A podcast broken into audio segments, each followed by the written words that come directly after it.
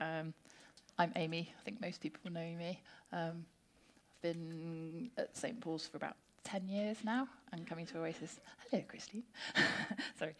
Um, and I'm married to Rob and I have two little boys. Oh, not so little anymore.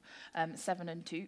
Um, and in a previous existence, I was a professional musician.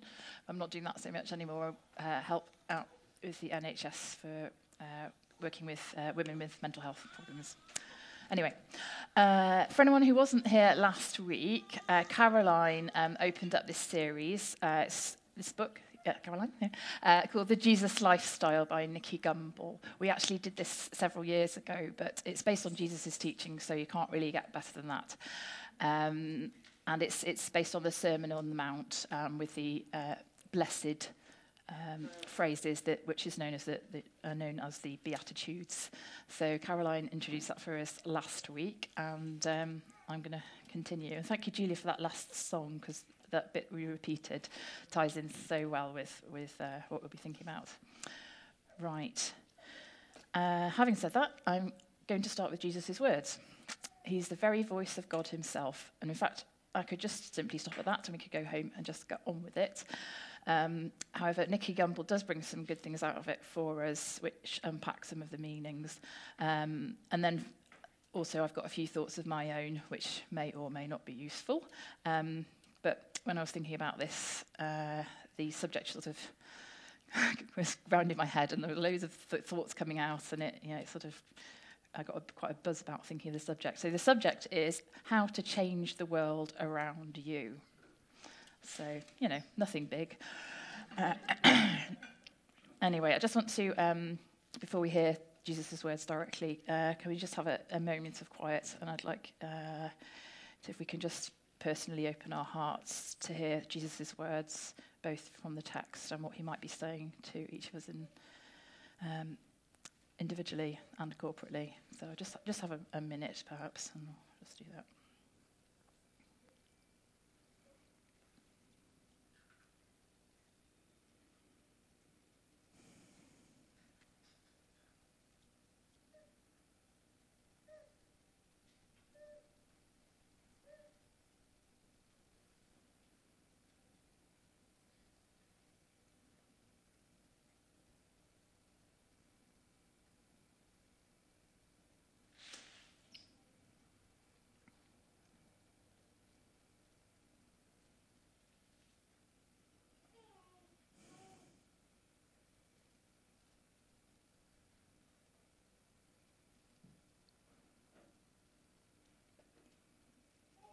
Blessed are the merciful, for they will be shown mercy. Blessed are the pure in heart, for they will see God. Blessed are the peacemakers, for they will be called children of God. Blessed are those who are persecuted because of righteousness, for theirs is the kingdom of heaven. Blessed are you when people insult you, persecute you, and falsely say all kinds of evil against you because of me. Rejoice and be glad, because great is your reward in heaven. For in the same way they persecuted the prophets who were before you. You are the salt of the earth, but if the salt loses its saltiness, how can it be made salty again? It is no longer good for anything except to be thrown out and trampled underfoot. You are the light of the world. A town built on a hill cannot be hidden. Neither do people light a lamp and put it under a bowl. Instead, they put it on a stand, and it gives light to everyone in the house. In the same way, let your light shine before others, that they may see your good deeds and glorify your Father in heaven. So last week, Caroline spoke to us about the first four of the Beatitudes, these um, blessed statements. Uh, broadly speaking, they were about our relationship with God, so that's the vertical relationship. Whereas today we're thinking more about our relationship with or our behaviour towards others, which is the horizontal relationships, if you like. Um, reflecting on this, we begin to realise, if we haven't already, that our behaviour stems from our thoughts, which in themselves have their roots in our hearts, which is a much deeper place still. We often identify our hearts as being at the centre of who we are, and having our hearts right with God is the first place to start. Hopefully, last week's thoughts have helped us move a bit further in that direction uh, with the grace of God Himself, of course, because there is no way we can get there by our own efforts. So, firstly, blessed are the merciful, for they will be shown mercy. I'm sure most of us have heard this following statement many times, but I'll repeat it for the sake of those who haven't and as a reminder to the rest of us. So, mercy is not giving somebody what they deserve in terms of a punishment for offences. And grace is giving someone what they don't deserve, and that's in terms of blessing and forgiveness. If I consider my own relationship with God, I'm incredibly thankful and relieved uh, that these two statements are true. It's because of the Father's great unconditional love for us that he cannot act in any other way towards us, his children. What does mercy look like on the horizontal level, the between you and me, or even between me and my worst enemy? Nicky Gumbel in this book cites the story of a police constable in Greater Manchester who set out to arrest a known terrorist. Instead, he was murdered by this terrorist, leaving his wife and three children. The grief was understandably profound, yet they and this man's father prayed for the murderer every single day. The father said, I will carry on praying for this man so that, first of all, he knows we have forgiven him, and also that he himself might find peace with God. That is mercy. And from time to time, we hear similar stories on the news when Christians make a conscious decision to act in the same way that they have experienced this powerful gift from God. It makes people sit up and ask why, and I think you'll agree that that is one way to change the world around you. All right, the next one is Blessed are the pure in heart, for they will see God. So here, Jesus is asking us to have integrity, to be open, sincere, and authentic in our relationships. What is our motivation in how we go about doing life? Do we have different masks for different situations or groups of people? Often pe- people can have one persona for work and another for friends or family, and still another for Facebook or Instagram. What are we trying to portray? What are we afraid of when we're not presenting the real self? When I think of a few times in my history when I've been cautious about just being me, I've ended up digging myself a big hole and wondering how I could possibly get out of it. So I've learned to be honest about who I am, and sometimes perhaps being too honest for our British tem- temperament. So, in other words, if you ask me how I am, I will probably tell you. and fine just doesn't mean anything. Nicky Gumbel asks us, Who are we when no one is looking? Perhaps the most challenging earthly relationship might be the one we have with our own self. We might all benefit from taking time to question our own hearts and motivations as we try to change the world. I confess that I personally find that very hard because I'm an extrovert and I love spending time with others, sometimes at the expense of making time to deliberate on the state of my heart and my spiritual health. Shane Claiborne, um, who's a completely amazing uh, bloke who uh, uh, lives in Christian community, and he's he's quite out there, um, but so uh, committed to to uh, Christ. Um, he says, "I've met a lot of Christians who say." If people knew all about my struggles and weaknesses, they'd never want to be a Christian. I think just the opposite is true. If people knew that idiots like us, in all our brokenness and vulnerability, can be Christians, they'd know that each of them could give it a shot too. So, human beings value integrity. How often are people quick to condemn those who cheat the system in whatever way? Politicians are quite often in the firing line here. We don't like to see dishonesty or compromised behaviour. We have a strong sense of justice and we are quick to condemn others. Yet, if we applied the same standards to ourselves, how well would we fare? Jesus is imploring us to come to him to restore the purity of heart that he created us to have, in order that there are no stumbling blocks to us seeing God's heart and his longing for us to partner with him as we step out in faith to change the world.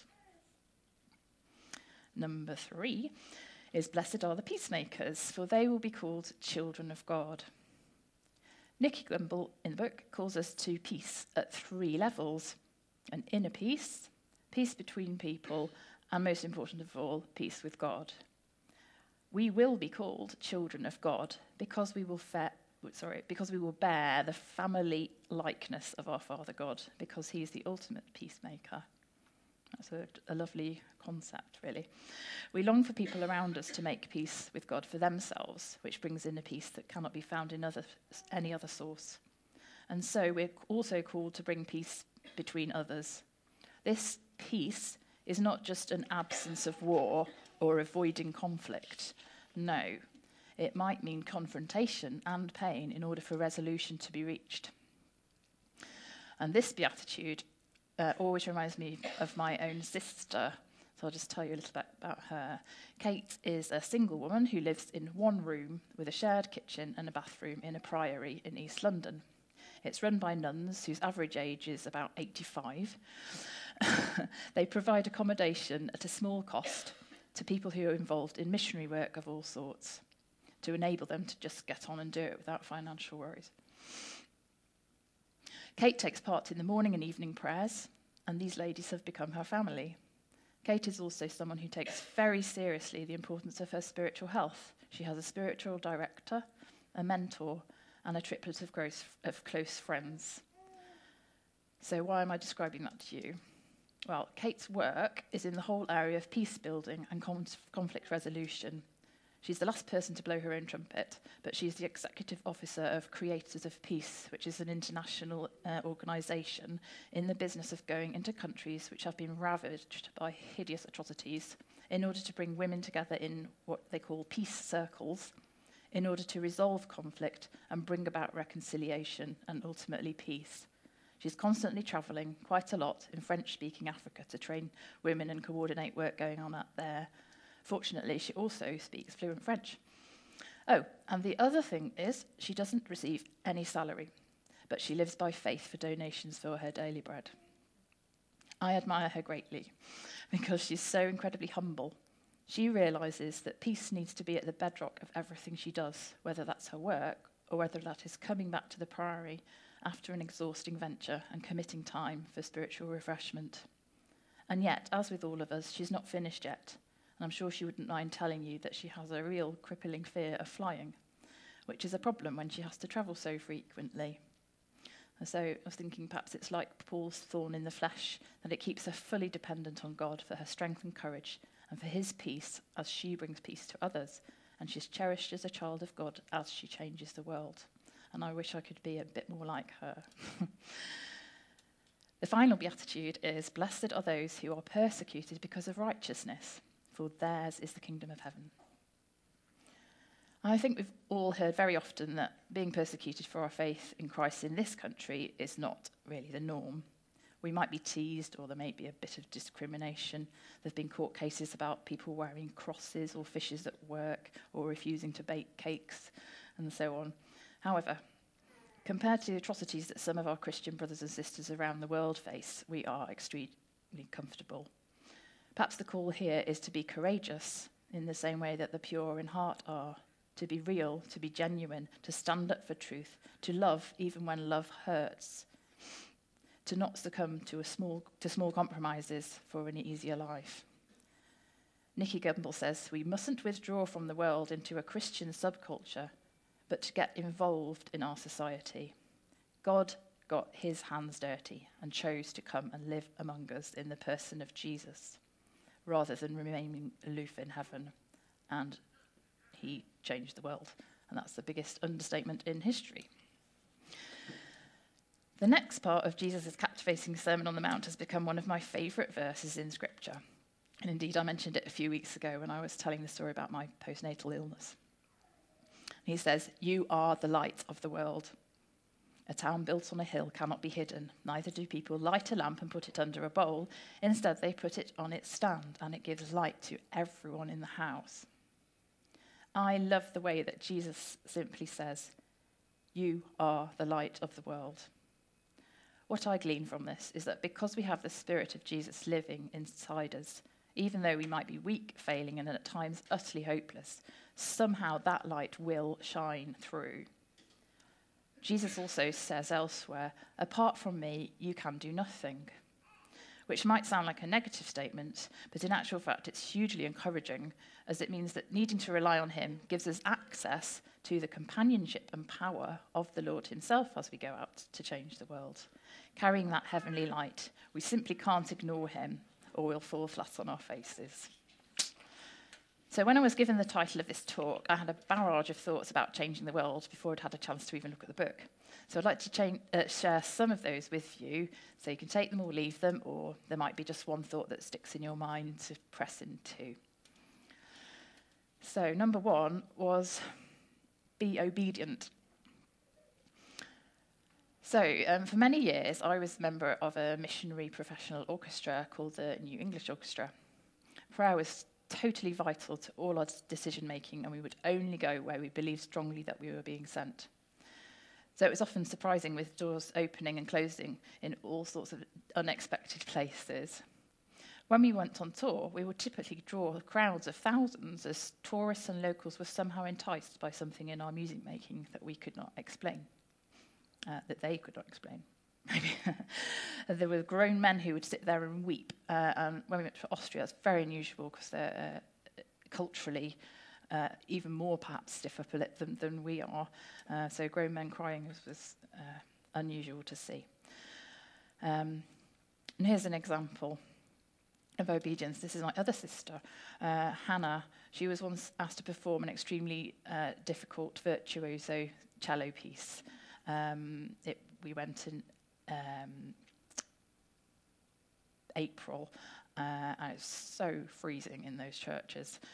Um, so she was really freezing. She also had a kind of bug, and, and she just wasn't wasn't feeling great at all, and her self confidence was rocky because she just wondered how she was going to play this. And yet, the music director um, urged the audience to come closer to watch her, so she was sort of sitting at the front, and they, he said, "Come and look at her because she's going to do all this really clever stuff," and she was just terrified about this.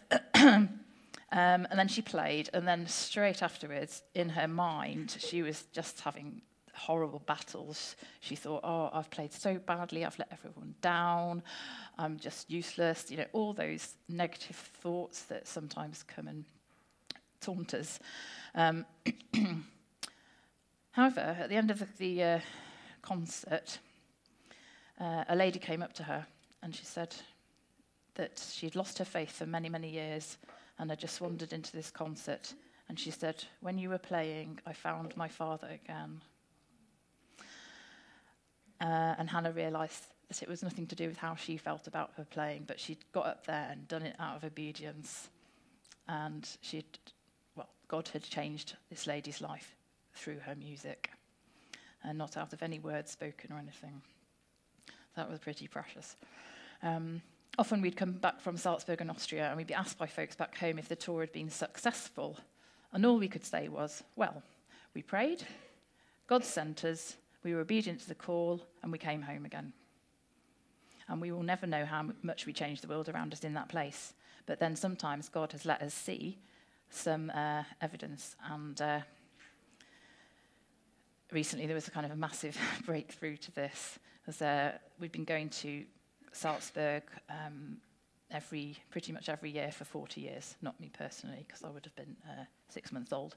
But, um, um, and Salzburg uh, is very complicated in terms of its history. There's lots of uh, stuff to do with Mozart and him being sort of glorified, and um, and then there was a lot of stuff to do with Nazism, and uh, and the churches are just all over the place. Uh, there's so much conflict and division between them. Uh, and then a few years back, there was uh, incidences of uh, sexual abuse, and yeah, there's just a lot of not great stuff going there. Um, yeah, and so there's always been a great calling to go to that place and minister into those things. Um, and then, after we, we hung up our uh, coats, as it were, um, I heard from Yolanda, who's, who's not here today, um, that she was going out to Salzburg because she has family there um, for a big conference about the Holy Spirit. And actually, a lot of the churches just avoid the Holy Spirit. Um, and she said, Oh, 18 of the churches are coming together for this conference. Uh, which was ex- completely extraordinary. And she said it was amazing, and there was so much community and, and healing going on. Um, and we'd gone year after year and just out of obedience. And finally, something broke up in the spiritual realm and the, the kingdom of God came into that city. Um, you know, so I, I then spoke to the director and said, you never guess what's happened. and he knew. He said, we went, we did what we were supposed to do. And that's it. So I think what I'm saying is being obedient might not always be an easy ride, and you might not see any results. But if you follow God's call, you can guarantee He will be doing something. Um, and He'll be changing the world. and I think when we get to heaven, we'll see some of those things. And it'll be great to meet some of the people that, uh, that God's touched through us, um, unbeknown to us. Right, uh, next one. Um, Changing the World Around You is the title of this, this talk. Uh, and it can be just that, just where we are. Um, I know Jonathan's pre- preached on the Great Commission uh, many times, but um, it, it, struck me that when Jesus tells his disciples to go and make disciples, uh, Jesus, uh, sorry, Jonathan, slip of the tongue, Jonathan helpfully explains that in the Greek this actually means as you go. So it's not an extra, it's not an instruction to necessarily go somewhere overseas, or um, it's just as you are going along your life make disciples. So that's about, you know, just being like Jesus and talking and, and so on. Uh, so you don't have to jump on a plane, um, although there's some ladies here who go off to Uganda to Notdec, and I'm sure other people have, have, have gone to uh, different places um, to be witnesses for Jesus. But some of some uh, might be just, just staying at home. It might be in your place of work the school gates, at your home, to your family members. Um, and some people are, are stuck at home due to illness. They can be the light to their carers or other family members by the way they cope with their illness and how their faith in God can help them through that. Um, so that's, yeah, you don't feel, I think, oh, well, I can't go anywhere, therefore I can't do anything. Right, number three, time.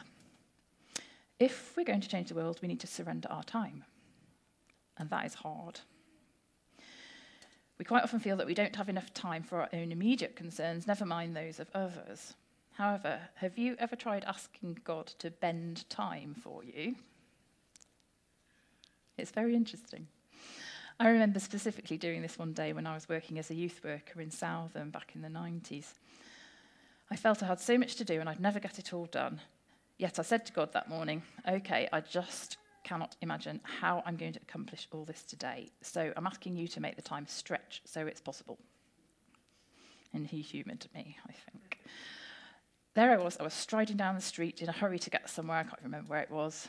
Um, and I spotted a lady sitting on the bench um, outside the, well, yeah, on the main street. It's all different now in Southam. Um, and I recognised her. She was somebody who sort of popped into church now and again, um, but she never really stayed long. Um, she'd had quite a lot of problems, and potentially she might want to talk a lot about them. And I did not have time for that.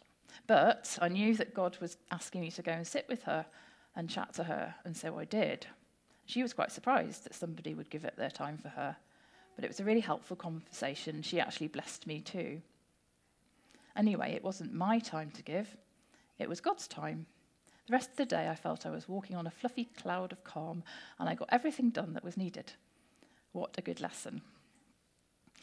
Um, if you were here when we did the John Ortberg Soul Keeper DVD uh, series, um, you might remember this statement by Dallas Willard, who was his kind of mentor and, uh, uh, yeah, in- incredible, um, incredible person, really. Um, he says that we should ruthlessly eliminate hurry from our lives for hurry is the great enemy of spiritual life in our world today. I was thinking that when we hurry, we're probably quite deaf to the still small voice of calm that is God's, and we desperately need to hear that. So that's um, something to try and somehow get hold of. Number four, obstacles we may have. What other obstacles have we got that get in the way of us changing the world? There might be some real practical obstacles, such as health problems or uh, commitments to family or others, but actually, we can still do small things. Mother Teresa herself said, We can do no great things, only small things with great love. And I think we'll all agree that she changed the world around her. and the world in general, probably, from her as she inspired others. Um, there's some other suggestions of obstacles here that maybe we can work on with God's help. Things like filling our time, just with bits and bobs here and there, our possessions, which can uh, be a, distraction, worry, hurry, busyness, work, striving for more and more, pointless entertainment, technology, social media, And then also sort of within ourselves, things like anger and jealousy, self-pity, selfishness, self-serving ambition, past baggage, relationships. There's, there are so many things. Um, and um, probably you can, you can think of a few for yourself. Maybe there's just one thing or a couple of things that maybe you'd like to focus on. Say, oh yeah, that's, that's a bit of an obstacle for me, or that's actually a really severe obstacle. If there's something that's really difficult for you, then don't um, hesitate to seek out prayer or prayer ministry either here or at the well, because um, some of these things can really get in the way of a, uh, our freedom, our ability to uh, to have peace within ourselves, and then to you know to uh, change the world. but we're all works in progress, as we know, and as Jesus said, you are the light of the world. Just because you are a carrier of the Holy Spirit who is Jesus in you. You, each one of you, is carrying this radical, enticing, loving, challenging, magnetic, compassionate, enlightened, powerful God, and a million other adjectives. With that inside you, how can you not change the world? Anyway, I got myself very excited by thinking about all of you. And I thought, hmm, what if each of us could identify one, week, one way in which we could step out just a bit further with the passion and callings that are on our hearts? I don't know how many women are here today 30, 40, something like that. Um, but I think between all of us, we could make a real impact around us based on what we've been hearing. What I'd like to do now is a slightly interactive thing. Um, and that is if you know can just get together in twos or threes. Um, yeah, no more than that really, because there's too many people to, to get around otherwise. And, and, and if you're happy doing this, there's two questions I'd like you to consider. The first one is try and recall one way in which you have changed the world in a small way or a big way. Okay, and the answer I haven't is not an option. All of you have made a difference.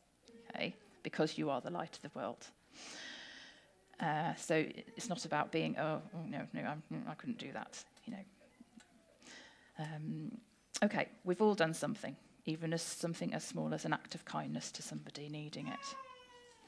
Share those with your friends here. That will be encouraging for them and yourself. And then the second question is, kind of looking forward, what would you love to be empowered to do to change the world now and onwards? And what needs to happen to make that possible? So it might mean you need some support from others. There might be some things inside you kind of need to sort out with God. Um, you might need to just ask God, I don't know, how can I change the world? Um, but if you could do that, and then we'll come together, and I'd like to share those things on here, and hopefully we'll have pages and pages of ways in which we're going to change the world. Um, but I just think that would be incredibly encouraging um, and exciting. And then when you go into small groups, you could maybe talk about those things and say, this is what I really like. And how can your small group support you? Obviously through prayer, but there might be other ways, or they might know somebody. Oh, I know someone who's doing that. Maybe we could introduce you, or whatever it is. Um, so, I'll give you a, f- a few minutes um, and, and see how that goes. Um, how long have we got, Caroline? How long have we got? Ten minutes. Okay, so we'll try five minutes and then five minutes coming back together. Brilliant. Thank you.